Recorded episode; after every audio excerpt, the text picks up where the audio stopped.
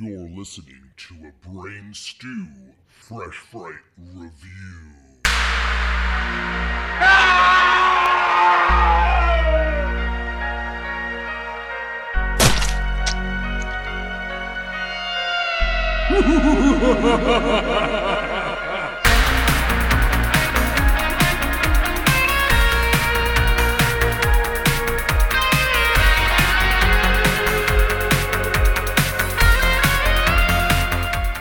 What's up, creeps? And welcome to a brand new Brain Stew Fresh Frights review. Brain Stew! Yeah.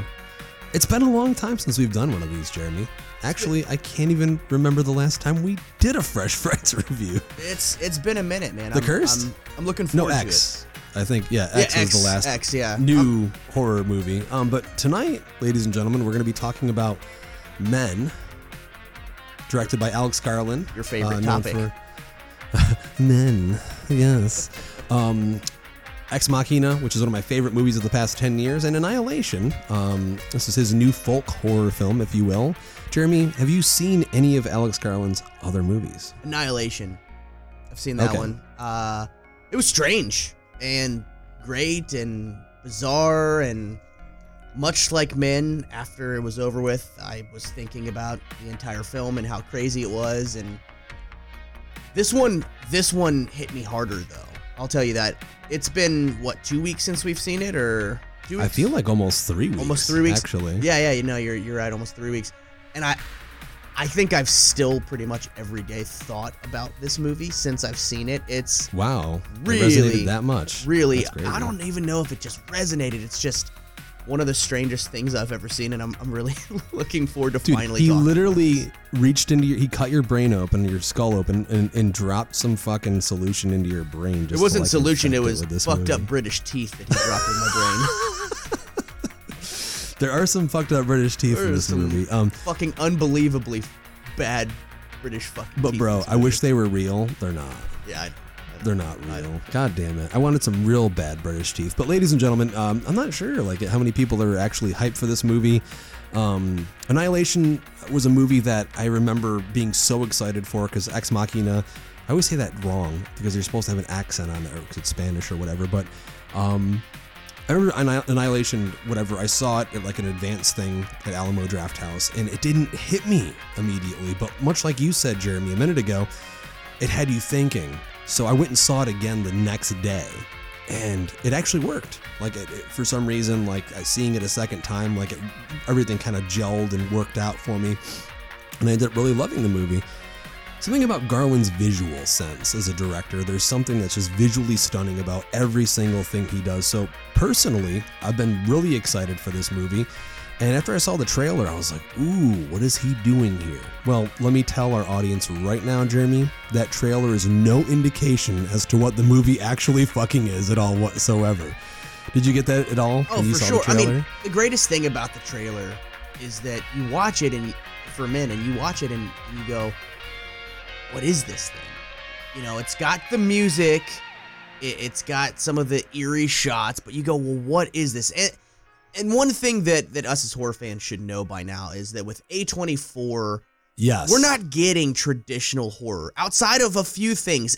X was kind of traditional horror, but It was the closest thing I'd say, right? yeah, it, it upped the shock value, I guess, for for mainstream horror. But everything else from A24, it's it's not typical horror fodder, man. It's it's, It's it's along the yeah. I would call it like a level of art house horror, if you will. N- Not to sound too pretentious, but it does it does walk that fine line as this movie does. there A24 puts out films that it gives you somewhat of standard story with people and you're like, okay, here's people living their day-to-day life and then it just becomes a nightmare fuel thing that it's almost not horror but it's horrifying. I don't know. Their films are Yeah. strange. And one one theme that I that I find really interesting with A24 is that it's grief. Dude, like, I mean, Almost always. almost always their their plots revolve around grief. You know, you've got Hereditary, you've got Midsommar. I'm pretty sure those are A24, right? Yep, they okay. both are. Okay, yeah. Hereditary, Mhm. Midsommar. You've got Lamb. You know, you've got all these things that everything is just like grief fuel. You know, even Lamb, Lamb, it's the grief of not being able to bear children. You know, Yeah, I mean, this movie deals with very strong themes, more human themes, if you will. I think that's the best way to put it, right? Sure. They, they try to give more human el- hum, human element to the movies. Grief, loss, and guilt. All of those things are in this movie. Um, I, I would for those- challenge. I would challenge A24. You know, like for future things, like give me instead of grief, give me happiness, and then fuck that up. You know what I mean? Like, turn happiness into horror. yeah, make make that shit horrifying. Make Abs- happy because we all know there's so few people happy in this world right now. Yeah, so like take that theme, you know, something something or someone that's happy and then then send us through a nightmare fucking journey cuz you know, these movies it's people that are kind of fucked up that are dealing with something fucked up that's happened in their lives and then it's like, all right, well, we're about to make their lives even more fucked up and send them on this, you know, terrifying journey. So A24, I challenge you. Let's do a happy fucked I'm- up movie. I'd love to see that, but I also, you know, I, I do understand uh, the mindset. I think some of the best horror is that horror that really does connect with your inner psyche and your emotions and stuff that you've been through. You know, that's it's what it's really trying to do. It's trying to tap into that, the internal of you, and and and, and really connect with it, rather than just being for show. Not that we like to shit on Blumhouse a lot. I mean, we know what their kind of output is in terms of them being one of the other bigger horror producers uh, in in mainstream cinema right now. But mostly, it's very on the nose, on the surface, basic. We're going to scare you. There's going to be some very archetypal characters, good score, good cinematography, but it's a totally different thing here. I mean, I think that what what A24 is striving to do, Jeremy, is they're trying to make every horror movie like Stanley Kubrick would if he was still alive. I'm cool with it. I, I really enjoy their work. When I see A24, you know, in the start of a trailer or on a movie poster, it instantly has my attention and makes me go, oh, okay, well, I'm going to be fucking watching this because they've created a brand of, in a, in a certain type of horror film that they tell that I'm super into because I've said it multiple times on the show. I, I'm really into slow burn horror because typically the payoff is just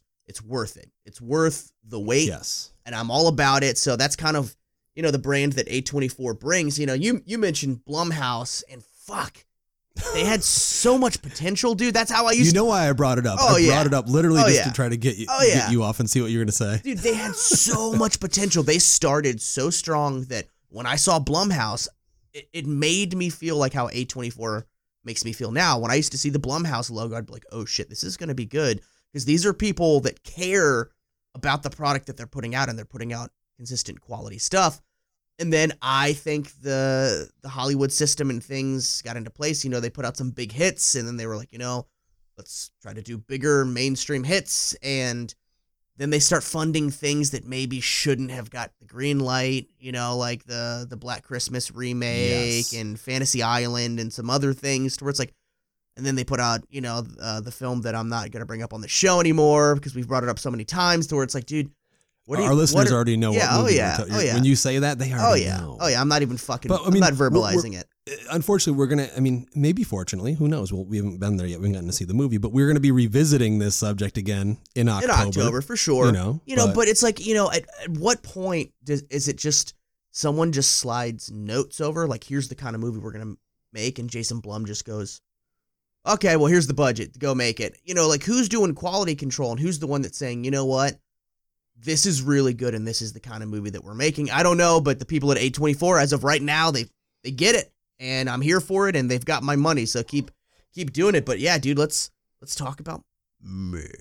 yeah and i, I want to thank Marion. a24 I, I want be, for letting us see this movie so early way before it actually comes out because upon this recording a24 is releasing men into theaters on may 20th officially so hopefully if, if i would say this if you're listening to this right now i may recommend seeing the movie first because i feel like we to get into this review we actually need to just dig it all up and throw it all onto the fucking ground and just play with it a little bit and that means we're going to get into spoilers Oh, so for if you're really i mean and I do think this is probably the best way to go. See the movie, listen to the episode. But if you've seen the trailer, so I'll give you an indication what the movie's about. It's about a young woman who goes on a solo holiday in the English countryside after the death of her husband. uh, played by she's Jessie. This is played by Jessie Buckley, who plays Harper, um, Academy Award nominee. Jessie Buckley, actually, which I did not know until after I saw the movie. And she's just trying to go on a holiday after this tragic event, and then strange encounters turn into what you'd say is maybe a shape shifting nightmare when someone or something from the surrounding woods appears to be stalking her. What you think, Jeremy, is going to be a traditional, maybe home invasion, folk slasher style horror movie goes absolutely batshit fucking crazy, to say it lightly, and an absolute mind trip into cinematic insanity. I just have to say right now, ladies and gentlemen, you've never seen a fucking movie quite like this Never. before. Never. I've never seen anything like this before. Um, can I can I just say that I, I, I hate the, the the English term holiday. I'm going on a holiday, motherfucker. That's vacation. Going on holiday. Going on a holiday. It's like How oh, long do you think they've been saying that though? Before I don't you know. came I up with vacation. I fucking hate it. I don't know. When I hear do, people do you think that, like once the taking the a holiday from, like from England take- came over to just taking a America, they're like- Christmas, huh? What? they're probably take- still saying that shit too. I'm taking a Thanksgiving today. I'm taking a I'm taking a Halloween, man. yeah, oh, fuck yeah, that's the best. Actually, you know what? Fuck that. I want to bring that back. I'm just going to say, oh yeah, I'm going on Halloween. I'm going on Halloween. Um, but that's the one thing about this movie, though. Um, you know, Alex Garland as a filmmaker has most definitely tested and challenged the minds of his audience before on his past two efforts. But I don't think either movie has done anywhere near close uh, and has gotten as ambitious or as ambiguous as Men has. And I'm saying right now, to those of you that have seen this movie, if you thought the backlash to Aronofsky's mother with Jennifer Lawrence was bad, you're not fucking prepared for the reaction this movie is going to get. Because I guarantee you it's going to be equal or greater than in terms of the people, especially Jeremy, the GA, the general audience moviegoer that's going to be like, oh, that trailer looks like a cool horror movie. And they're going to go watch it. And it's not what they're Dude, expecting. that general audience person, when they get to the finale, is going to be shocked, appalled, and most likely angry at that ending Yeah. because the ending is by far and away the strangest goddamn thing I have ever seen in my life. I can't fucking wait to talk about it.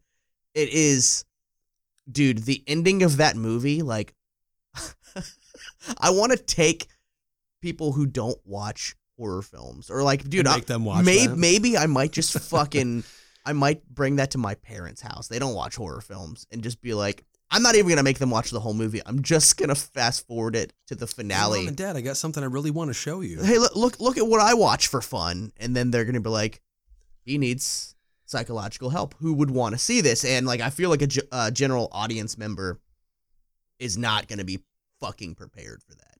Not one bit. No, not at all. And especially, like I said, uh, I, I love that the trailer uh, uh, tries to draw you in to what to what it wants you to think it is, and then it's really not that. So there's a lot of mystery surrounding what's actually in the movie, which is great, man. That almost never happens in modern filmmaking at all. It is, it's almost always you see the trailer and you see almost the entire movie. You see all the plot beats. You can see the beginning, the middle, and the ending all in the trailer. And here, not even close. I, man. I wish more films would do this, right? Like imagine Jurassic World, right? Okay, so they make this Jurassic World, the uh, Dominion movie, right? And just imagine they only release a teaser trailer, just with little things that it does not tell you what it is. You know there's going to be dinosaurs there. You know it's going to be an action adventure film, right? But then ima- imagine going to the theater and being like, "Oh my god, freaking Sam Neill's in this, Laura Dern's in this, Jeff Goldblum's in this. Imagine the cheers from the audience if that was an experience they could have that they would have no idea. Don't put them in the trailers. Have it be a total surprise. Like I wish cinema was like that. And it used to be like that for a lot of films back in the day would put out Well, dude, what what you're describing, like think about the original teaser trailer to Jurassic Park, dude. All you saw at the end of the first teaser was that T-Rex foot go down into the mud, and then it went black. And you saw the logo, and that was it. That's all that teaser trailer was. dude. And every kid in the fucking theater was like, you were either terrified, excited, or both, and you were like, "Oh my god, I can't wait to see this movie." Yeah, dude. I, re- I remember being in the theater for for Jurassic Park, '93. Man, I was in I think third grade, second, third grade, and yeah, I was definitely in third grade. Yeah, I was in in third grade. and uh, I was terrified, man, because I knew that I was gonna see something I hadn't seen before. And when that lamb leg went onto the windshield and it's bloody as fuck, I was I was scared, dude, legitimately scared. So like, now imagine if they released a trailer like they release now for Jurassic Park in 93, it would have taken all of the excitement and terror and the experience out of watching these things for the first time. I mean, not to not to bring up Blumhouse again, but like dude, when they released Black Christmas, they put everything in the fucking trailer and you called him out for it personally, which is why goddamn I love you. You you asked him. Yeah, when we had that uh, interview with Jason Blum, which was a very brief uh, circle jerk interview, if you will, uh, a round table interview, I had to ask that question, man. And uh, like you said to me, you said, good press, uh, good interviewers ask hard questions. And I think that was something that needed to be asked. And he obviously doesn't give a shit because he said he just he wants people to see as much as they can to get them interested. I understand that modern audiences are kind of set up that way now. They're kind of, you know, wired that way, if you will, because if they don't see enough that's interesting, they're not going to want to see it. But I miss the days. I think it, it, it's just a, a matter of taste, if you will, or age. like us, we're old ass motherfuckers. But I do miss the days of being surprised. And that's why I, I, I commend Alex Garland and A24 for making a movie like this and and not really I mean the stuff that you see in this movie had they showed that shit in the trailer like I'm telling you right now 85 to 90% of the population will be like fuck that I'm not going to see that movie. Yeah, and that's not a negative thing because I uh it's taken me 3 weeks to really process this film, but I I really well, I guess I got to wait to the end to say, you know, how I feel about that, but I don't know, man. It's uh going to a theater I feel like should be an experience and that is exactly what I felt like we got out of this film is an absolute experience, man. Um it was a roller coaster ride. I I had literally no idea what this movie was going to be about except for it's a chick that goes to a house and she does this weird song thing in a, in a tunnel and it echoes, which is really cool and I loved how in the trailer how they used that as part of the score, which has been a con- kind of a common theme in a lot of different horror films over the past several years. Uh, but I feel like we have to talk about the fact. Let's just jump into it, man. Is uh, Rory Kinnear? Uh, he plays Joffrey. Joffrey. So Harper, which is the chick, uh, which is played by Jessie Buckley. So I'll just go ahead and say it. So Jessie Buckley's character Harper, her husband committed suicide. She's not sure actually if it's suicide or if he slipped and fell. So, come to find out, they were in a nasty spell in their marriage, and finally she had had enough. And for the first time ever, he struck her, right? Which was jarring. And she's like, Very intense moment. very intense. And she was like, Get the fuck out. I'm divorcing you. I don't give a fuck. And he's like, No, please, please. And so she kicks him out of the apartment. Well, he goes upstairs to the floor above and breaks into a neighbor's house and gets on their deck. And she doesn't know, Harper doesn't know whether he jumped to his death or whether he was trying to climb down from their balcony, uh, from the neighbor's balcony to their balcony and slipped and fell to his death. Either way, it doesn't tell you how much time has passed since his death but I mean, it, it hasn't been a long time. I would say maybe three weeks since her husband's death, and he died brutally. And the most fucked up thing about his death is that she was so distraught over him hitting her that she took a moment to try and collect herself. So she walked over to the window and was just looking out the window, like kind of thinking about her life and the situation that she was in right at that moment. He fell or jumped and they actually make eye contact as he's falling to his fucking death. They end up showing what he looks like when he hits the ground and it's really fucked up. So she uh she decides to take a holiday. Holiday. Fucking motherfucking holiday. A Halloween. she goes on a Halloween. So she uh she rents this this beautiful beautiful house in the countryside. And so she shows up Have Have you ever just fucking shown up to somebody's house that has like some type of fruit tree or bush, and you're like, I'm just gonna get out of my car and start eating shit without even washing it off, just Eating fucking. shit that's not mine, you mean? Yeah, not even not yours, but I'm like, yo, did you like run that under the sink under a faucet or some shit? Like I don't know. Like I, I was like, yo, that's weird and gross that she well, would that's do a that. modern mindset.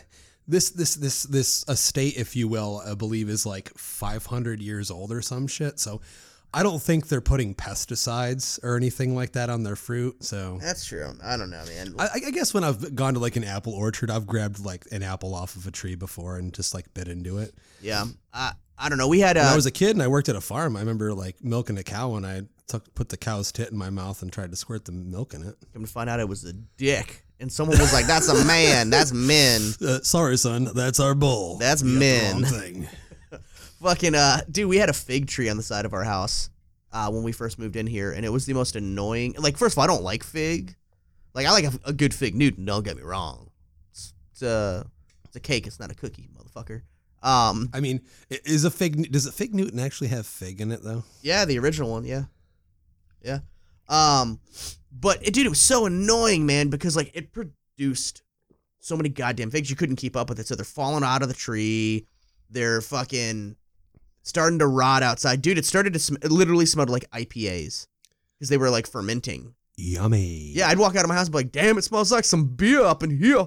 But uh, I cut that motherfucker down. I was like, fuck a fig tree." If it was an apple tree, I would have kept it. I'd be like, "All right, I, c- I can handle this," but I don't even like figs, so I got rid of it. But anyways, so Joffrey, Joffrey, played by Rory Kinnear, uh, God had the most goddamn punchable face ever, dude. Like he was He like, was smiling the entire time. Dude, I wish he I, I wish I could do a good British accent, Yeah, but I can't. He so. was so funny though, man. He was like, "Oh, apple from the garden." she was like, "Yes, it was delicious." He's like, "No." Well, dude, he shames her for it. Yeah. He scolds her, and for there's like a brief silence where he like looks at her, and Mu- then like, mustn't do that. like he's joking. forbidden fruit. Forbidden fruit.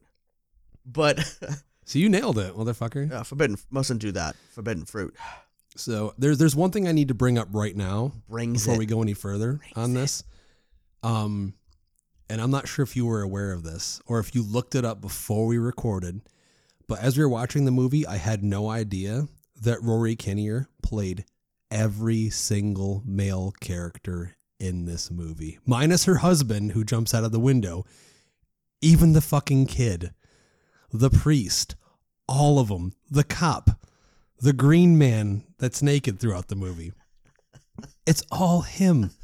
It's And all him. like- it's all him. I, I, Which I couldn't believe that fucking shit. After I saw the movie, I saw someone tweet about how great it was that he did so many performances in the movie, and I was like, "Wait, what?" it's it's because visually it, it the whole movie is you know it gets thrown around a lot that it's like watching a nightmare you know and i know that i've said that before that analogy but this movie was literally like if you fell asleep and you started dreaming and your dream didn't make any sense but it was the scariest goddamn thing ever that was this fucking movie most of it was like all right well this kind of doesn't make sense but it is fucking terrifying and uh Harper is just on a terrifying moment after another terrifying moment after another terrifying She's on moment. terrifying holiday. Halloween.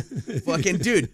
It, the fact that it is played by him just furthers it being visual nightmare. Like eh, I mean, dude, it- it- looking up on this before we sat down to record it, I had no idea what went into his performance that sometimes he would play multiple characters within a single day.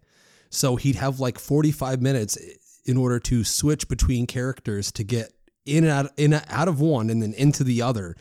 I mean, dude, holy shit, talk about a true chameleon and a master of his craft. I mean, all of the males in the movie are Played by played the by, this guy. one actor. Same and a dude, uh, pulled to ridiculous lengths by projecting his face at one point onto a nine year old's body, which you notice immediately. I you know, we're we were in this this critic screening, right? And so like you've got these people that they you know, it's not that I don't take this stuff seriously, being, you know, that we do the podcast and we do reviews. Seriously. but that was pretty fucking good.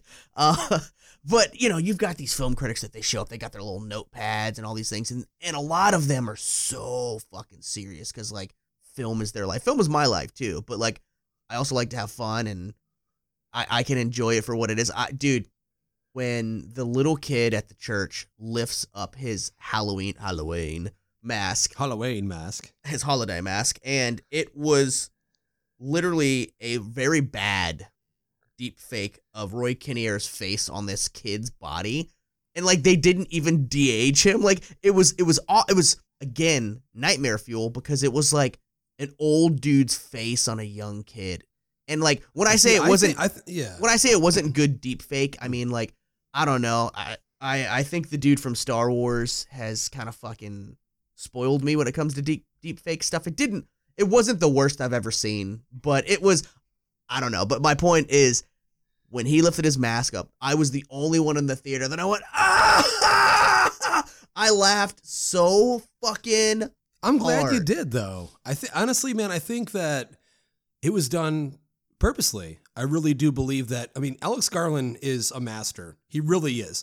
I know you haven't seen Ex Machina, but when you will. do, when you get the opportunity, I mean, his visual sense. He made that movie on a tiny ass budget, and the CG and the visual effects in that movie are jaw droppingly beautiful. I still believe Alicia Vikander should have been nominated for Best Actress for that movie. And goddamn you, Academy, I hate you every single year because you didn't. But uh, it, it, it- I, I have to believe, Jeremy, that he did this intentionally to make it a jarring experience to view this. Oh, for Because sure. It come, I mean, everything else is done pretty much practically in the movie. We're going to get to the ending at some point, and that's almost all done practically. Speaking of practically, can can we talk about the naked dude that Also played by Rory Kinnear. also pay, played by Roy Kinnear. So like when she's at that little tunnel, she's like. And then it's like echo. Which goes on for like five minutes, by the way. But Like, I liked it though. It was oh, very dude, soothing. I it was, and you knew something was happening, and like the music was kind of building, and all of a sudden, all you see at the end of the tunnel is just darkness and shadows, and out of the darkness and shadows, a man stands up.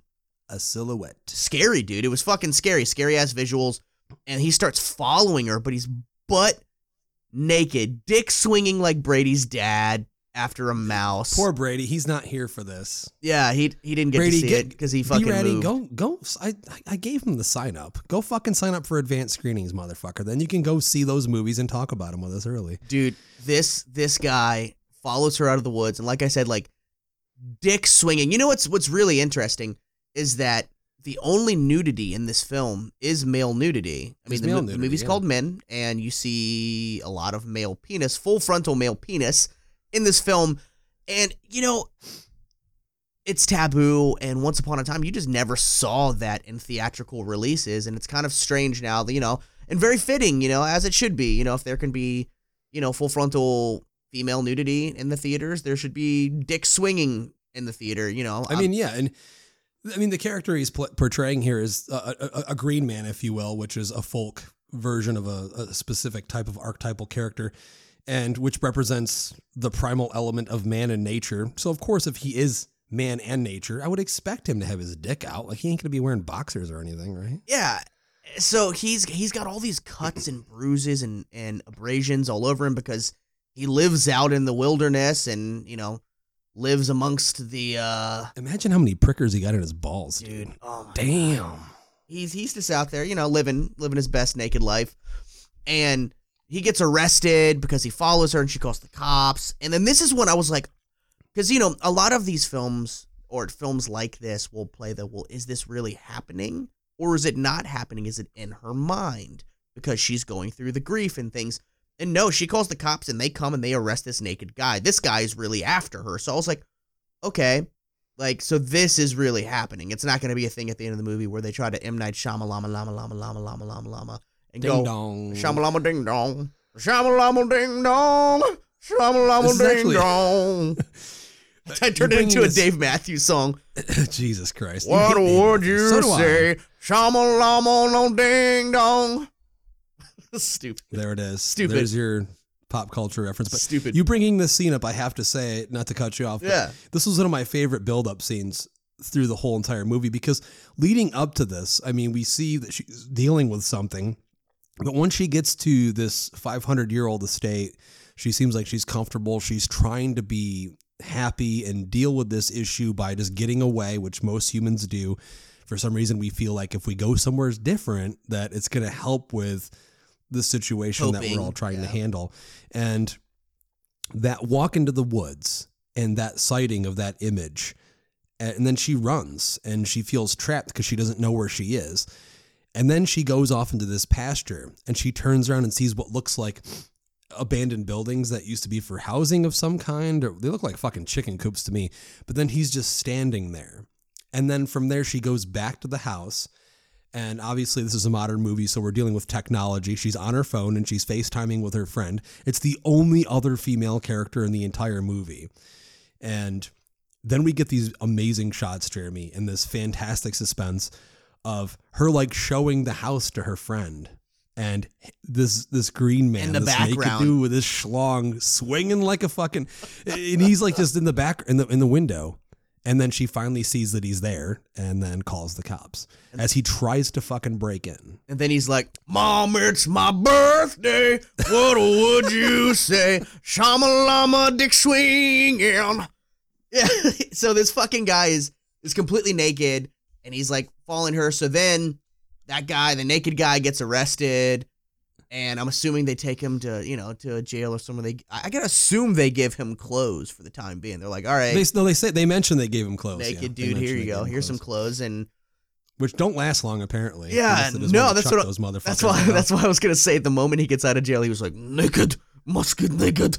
It's because you never hear him speak or anything, so I can only imagine he talks like a caveman. And so anyway, so you know, she, um, this character Harper, you know, is really with her thoughts. And uh, what I was what I was gonna mention about there was a moment in this film that they could have tried sexualizing her because she literally takes a bubble bath in this movie and in traditional horror it, you would have seen her nude in the bath you know winding down Or at least some cleavage of some kind. Yeah, at least nothing. A, you know, Nothing. Side nude. Nope. A side shot, something, if you will. nope they shot that completely tastefully there was absolutely no skin that you saw but like i said this this guy green guy straight dick flopping dude uh floppy disc floppy dicks that's what i meant to say Floppy disks. Uh, dicks. So, so all of these different men characters. So you got Geoffrey, who you know rented the house to her, and then you've got the the Green Man in the woods, played by the same guy.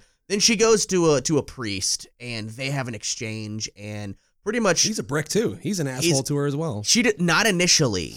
Like he seems like he wants to help her initially, and so she's, you know, telling him about what happened to her husband and how he died, and you know, essentially she doesn't know whether he killed himself or he slipped and he fell and it was an accident.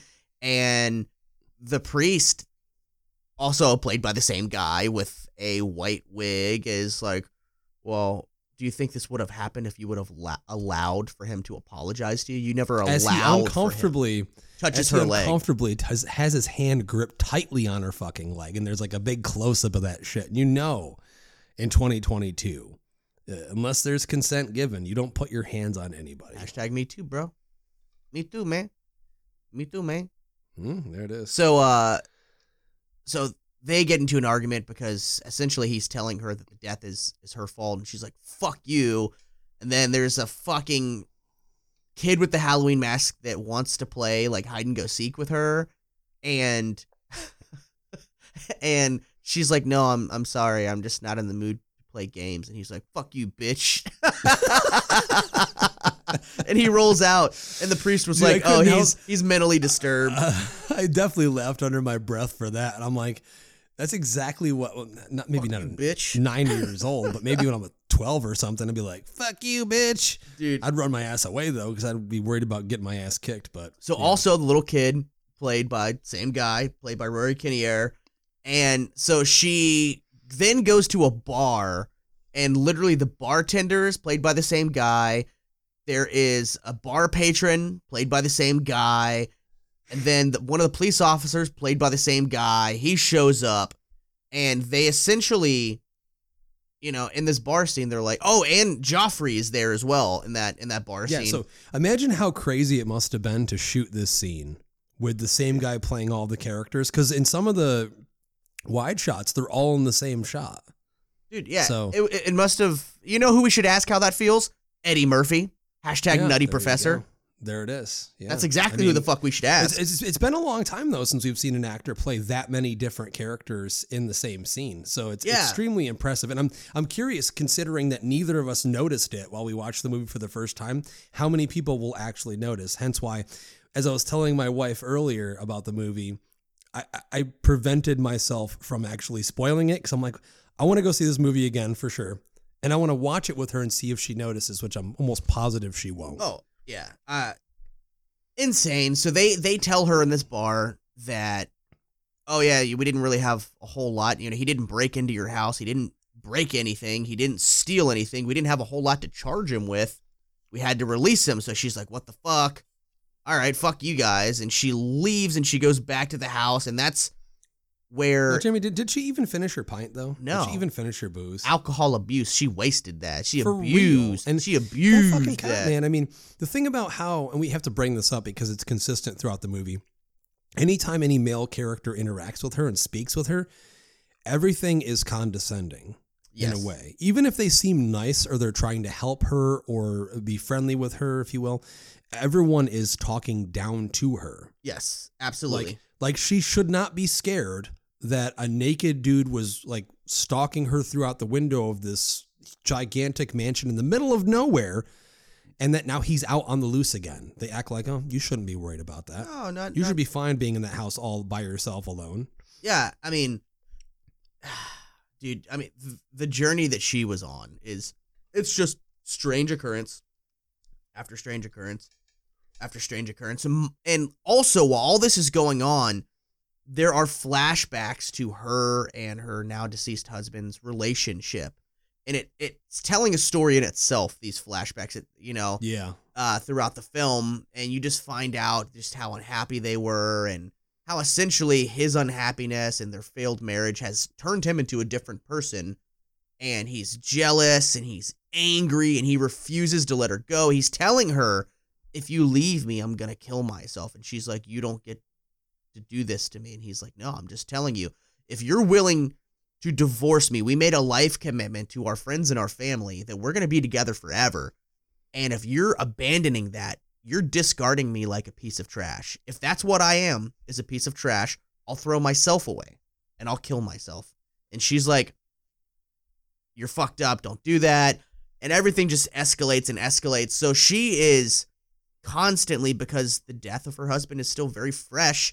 You know, like I said, I would I would estimate it's maybe been three weeks since he's passed. I mean, she hasn't even changed her name yet. So she's still when she walks in, she still has the last name of Marlowe. yeah. in which she has to correct Geoffrey when he says Mrs. Marlowe and he just says Miss. I haven't changed my name yet. yeah, it, man, awful. So then it, it, it culminates into this finale that is, again, I want to reiterate, one of the strangest, actually, not one of the strangest, the strangest, Probably the straight, yeah. thing I have- uh, uh, uh, particularly in recent years. Of, uh, I, I can't even imagine. I mean, yes, it's A24. Yes, you're going to expect to see some really artsy, art house, crazy shit happening, but I don't think either of us were prepared for what we saw on that screen and what we endured at all. Dude. I mean, part of me wants to hold it back and not ruin it for the audience so they can see it for themselves but it's like maybe if we can try to explain it without actually detailing the visual because th- the third act of the movie ups the ante. It just goes shit crazy like it's brutal it's nuts. Every Um, you know, every one of the characters uh, every single one of the the men characters in this town that she's coming in contact with shows up at this countryside huge house and is trying to break in and is coming after her and me saying that it sounds like it would be like a traditional horror thing the way that they that that Alex Garland filmed it it wasn't it was it was still terrifying but it was also still like a nightmare like it just keeps coming so you know, spoiler, spoiler, everything is spoiler. I don't give a fuck. I don't give a fuck. i don't give a fuck So when her husband dies, he falls on like like a spiked fence and it flays like the middle of his arm all the way down and it splits his his arm and his hand in half and it he breaks his fucking his leg in the fall as well and they show that, right? So all of a sudden all these guys start showing up and she starts fighting them and one of them she stabs in the arm, and all of a sudden, like you know, he in the one of the most gruesome and slow drawn out scenes, Beautifully done, dude. Oh, it's d- disgusting. beautiful practical effects. though. This guy reached his arm through the fucking like the mail slot in the door, and she Yeah. stabs him. And rather than him just being frozen there, because he's like, ah, fuck, I got a knife there, he starts pulling his arm away, which starts cutting his arm. She pulls a Home Alone, man. Imagine if Home Alone was rated R. It's exactly what fucking Kevin McCallister would have done. so all of a sudden, when this guy eventually gets his arm free, his the bottom half of his arm is split in two. It's disgusting. It's flopping around. You see bone and tissue, and he ends up getting into the house. And so you just see these two. One of the most fucked up things is when he grabs her by the throat, and like and both the hand is split. Yeah, both sections of his hands almost look like like separate snakes wrapped around her throat. And then Geoffrey the homeowner shows up and he like he seems like he's trying to help her. And come to find out you know he's a malevolent force as well. And she ends up hitting him with the car as as she's trying to escape. And then hit it breaks his leg. So now all of a sudden you notice all of the men have their arms flayed. All of them have the broken the broken leg or the broken ankle what have you. So now all of them have the same wounds that the husband who killed himself had right? But they keep coming after her. Now mind you the naked green dude at one point in the movie takes a like a, a piece of glass or something and slits his forehead open and puts a leaf in the slit in his forehead. Next thing you know like he starts growing like all of these vines and twigs out of his face and his body and it's infected and it's like pus oozing fucking terrifying yeah. I mean, it's it's it's nightmare fuel at its best, and it's all done on purpose to make you feel unsettled and at times deeply disturbed, and it stays with you, and it, it, it continues to build inside you. And I, I I think the thing that's the most important about the third act of the movie, Jeremy, is once it goes there, it keeps you guessing like, whoa, holy shit, dude, they just did that. Oh my God, they're going to do that too. So you're constantly like on edge, like, dude, they could literally do anything here. No holds barred. They're opening up the gates, man. There's there's literally no rules to what they're going to be able to do at the end of this movie no and it's absolutely brutal. I mean, they they don't hold back at all whatsoever. Everything is shown on screen. This ain't no pussy ass movie. This is a real straight up gruesome, brutal horror movie. Yeah, abs- absolutely. Um, and what's strange is that even though saying all this, I'm like, yes, it's horror, but it's just so not the standard traditional horror that I, it's just these A24 films are kind of in a league of their own. And I know that the term elevated horror is something that has been thrown around a lot lately, which I think elevated horror just means it's it's well written and it makes you think and it's thought provoking and it doesn't spell everything out for you. And that's exactly what this is. And it's just insanity. And I'm gonna go ahead and say it. Can I say it? Can I tell Say him? it. Say it. Tell him.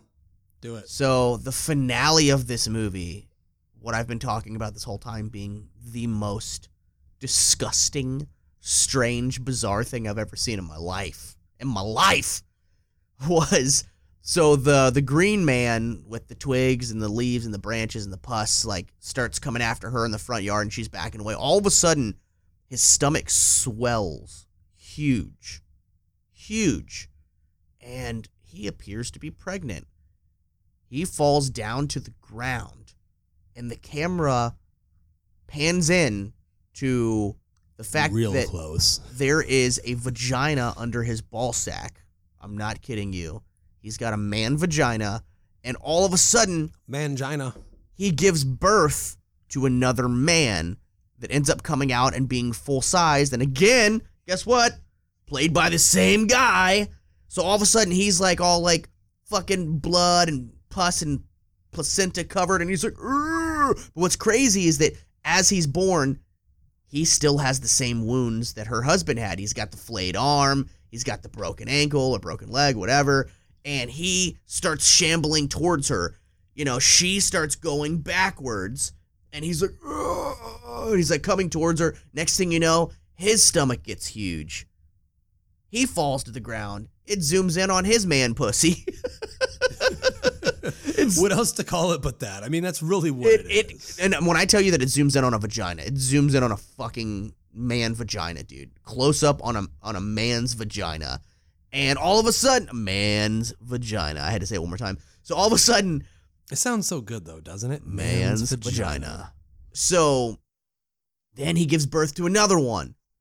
And then that one has a vagina on his back. And that pussy fucking spreads open, and then there another dude comes out of the back. Meanwhile, she's consistently backing up and going backwards into the house while these men with man pussies keep fucking dropping and producing more men that just produce more men. And the ones that, that give birth, they die.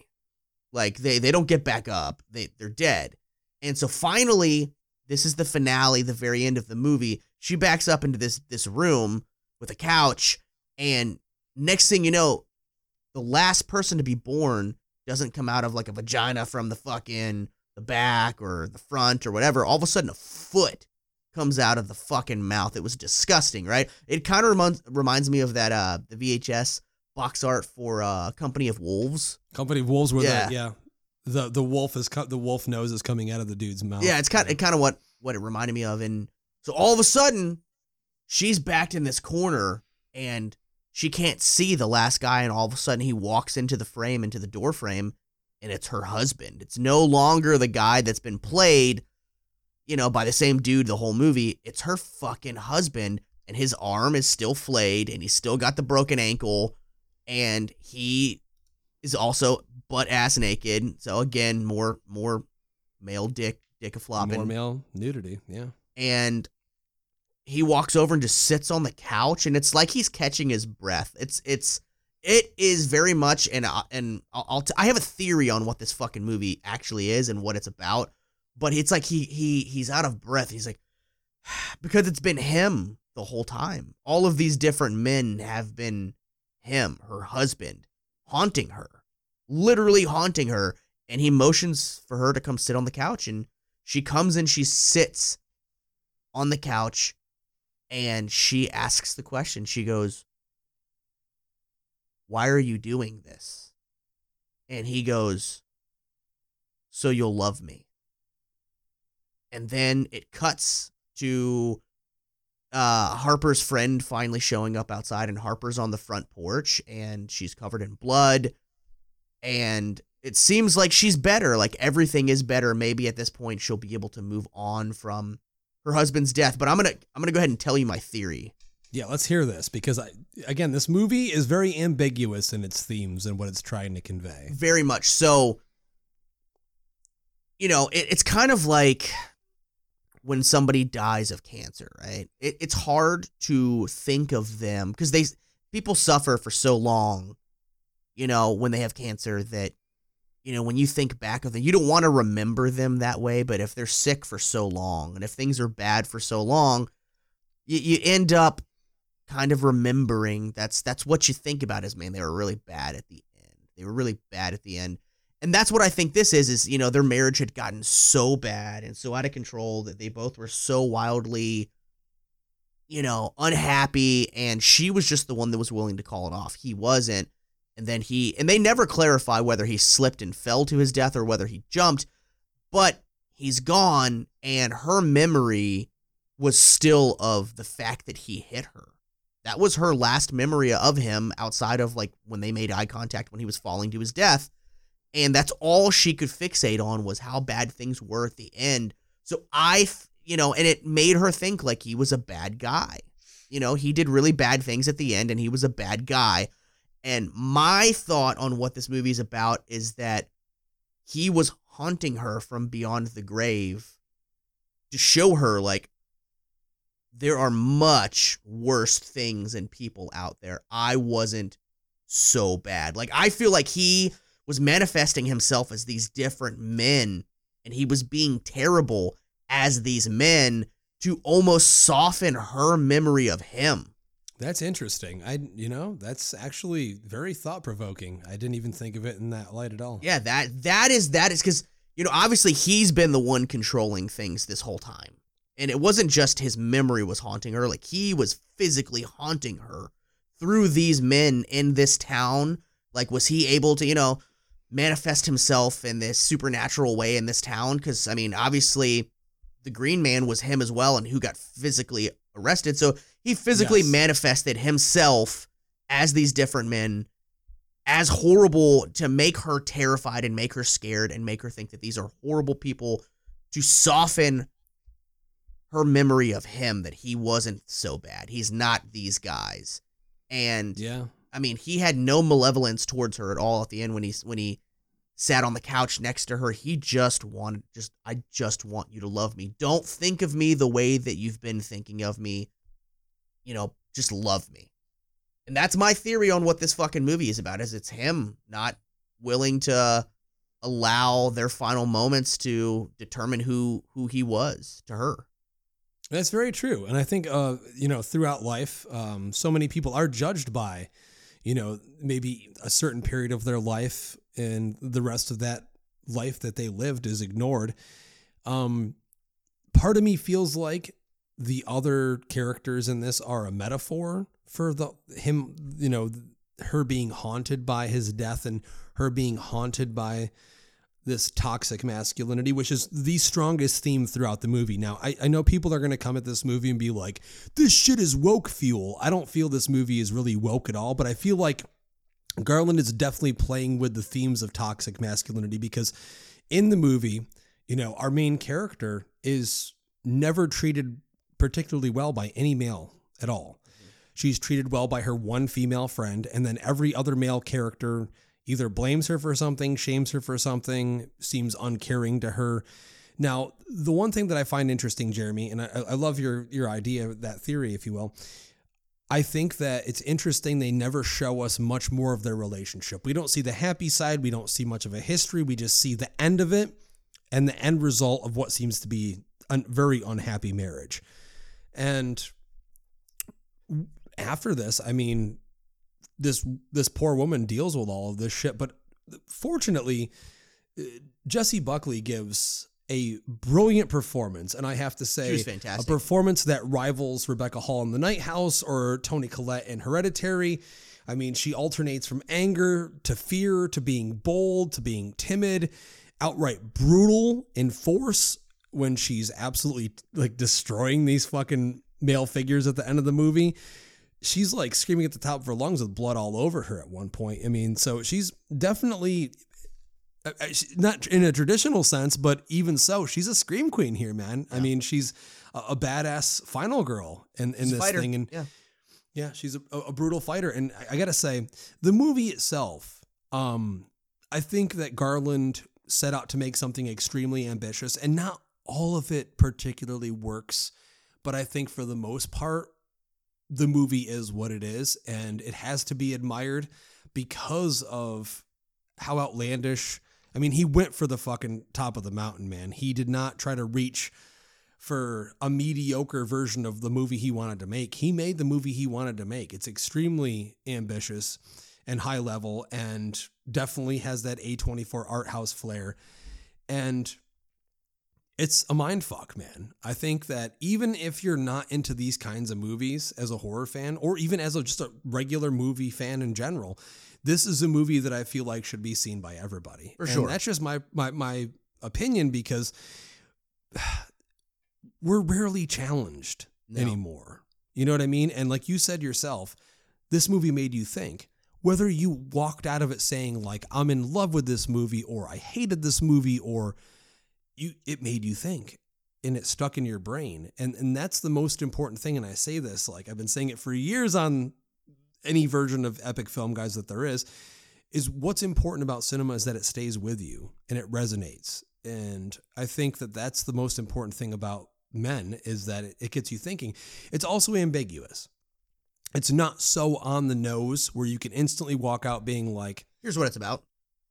for example, like Get Out. I loved Jordan Peele's Get Out. It's one of my favorite movies of the past 10 years or whatever. But I mean, the themes in that movie are are pretty on the nose. And I mean, what he's trying to convey uh, uh, is pretty much out in the forefront. And you can take it and grab it and look at it and you know what it is. Here, the themes are laid on thick, but they're kind of woven throughout the movie at its core and underneath, and allows you to kind of interpret it in your own way. Partially because the movie is so fucking crazy and uh, a mind fuck that it just lets it, it provides you with visuals to connect to the themes, and it wants to allow you to uh, take those for what they are and interpret them as an individual. And maybe I'm going off on a tangent here, but no, just, not- not at all. I feel like the movie itself lends itself as being different to who you are as an individual and how you accept it and what you want to take from it. Um, because there's no clear indication at the end of the movie, like this is what the movie is. You just walk out and you experience something, Yep. and that's what the movie's trying to do. He wants to make you feel unsettled, uncomfortable, and yes, eh, there's no I wouldn't say jump scares in the movie. There there's actually a couple really Yeah. good old school jump scares, but the movie scares you in other ways, and it just gets you thinking. So Absolutely. that's where I leave off there. Yeah, for sure. Uh, I I've been recommending this to everyone. You know, people have hit me up and been like, "Dude, don't tell me anything," but like, should I see this? Yeah, fuck yeah, you should see this because it's a nightmare. it's it's like watching someone's nightmare, and it works.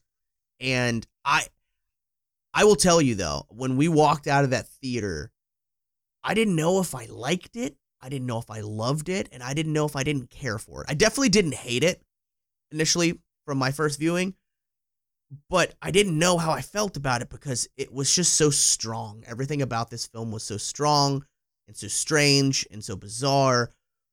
But I'm not joking. Like I said earlier, it- it's been about three weeks since we've seen this, and I've thought about this movie every single day since then.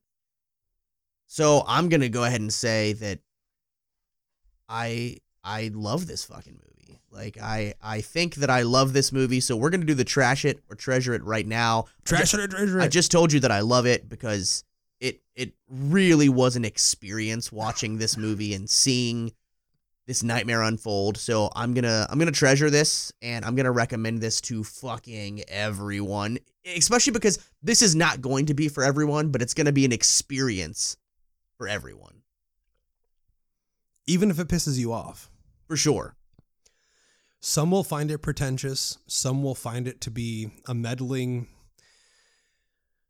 strange experiment into the world of toxic masculinity, or how women are treated by men, or how marriage can be toxic, or how we all are affected by grief and real life situations. But again, as I said a few minutes ago, and as Jeremy just said it perfectly, you're going to have a takeaway with this movie regardless. And it'll make you think. And I think that's the most important thing. I mean, how many of you motherfuckers go to see the newest Marvel movie or the newest Disney movie and you think about it for like the two hours after you saw it and you go to bed, you wake up the next day and you may tell your coworkers, like, yeah, it was good, go see it.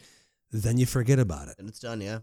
and that's that's the end of that experience with you. But this movie, and I do liken it to uh, Darren Aronofsky's Mother with Jennifer Lawrence because that was another movie. I've never seen that one either, man. I gotta fucking jump on that.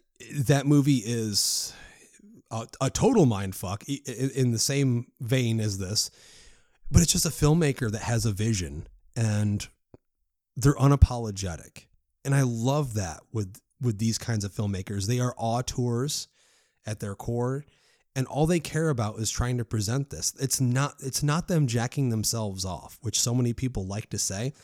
They just are inspired by something I mean, imagine being the guy, Jeremy. I mean, you've been a creative guy. You've been writing songs, you've written films and screenplays, and, you know, think about being the guy that came up with this shit in your fucking head.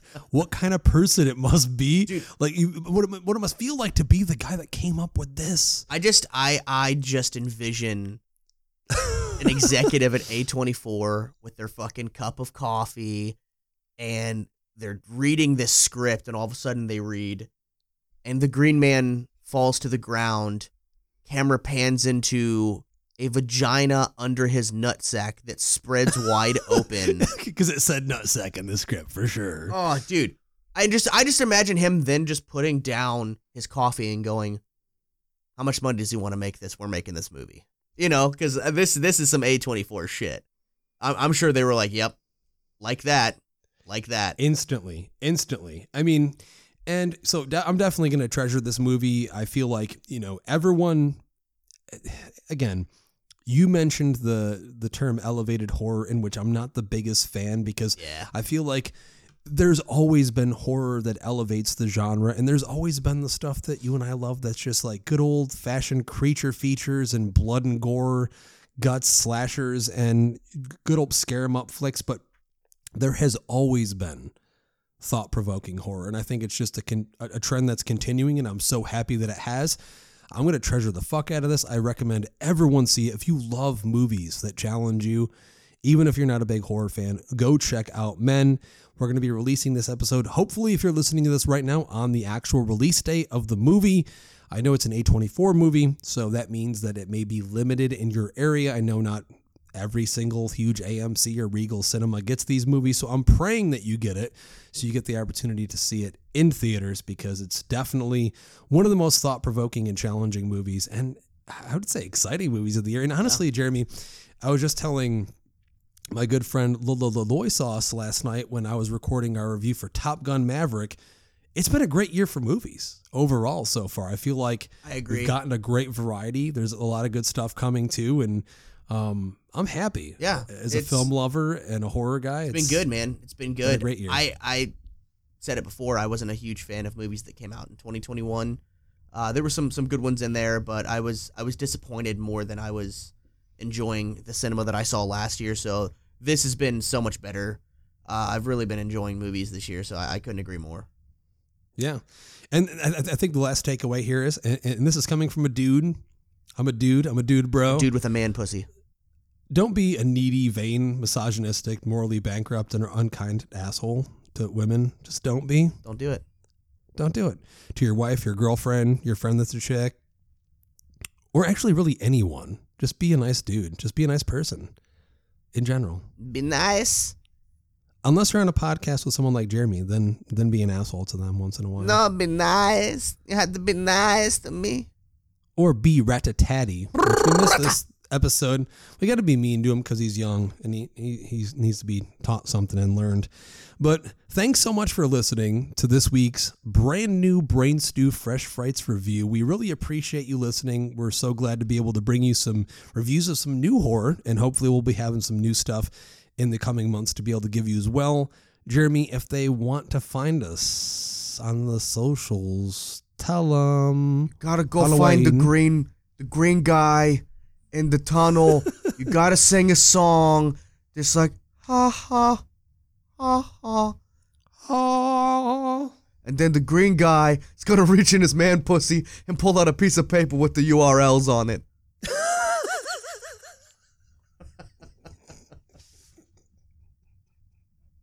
You're gonna make me fucking cough, dude. Holy shit. Oh god. Uh okay. Yeah, so inside the inside the green man's pussy. That's where you'll find us. we're uh we're on social media literally everywhere. At Epic Film Guys, Twitter, Instagram, Facebook, you know it. That's where you can find all the brain stew goodness. And we have some merchandise on the way soon.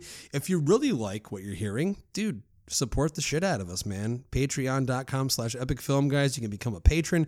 You can get all of this content early and exclusive content, just like our top five monster movies of the 1980s that we did a few weeks ago. It was top five or top 10. I don't remember. I don't know. One It of was two weeks. It was, it was a few weeks ago, so I already forgot.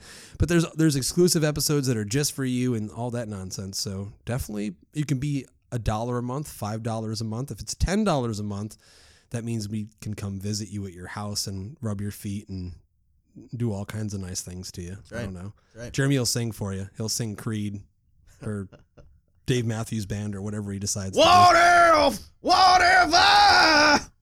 There it is. See? But again, thank you so much for listening. I'm Justin. I'm Jeremy. And as always, we like to ask you to keep it creepy. Halloween. Holiday. Halloween. You. I'm going on Halloween.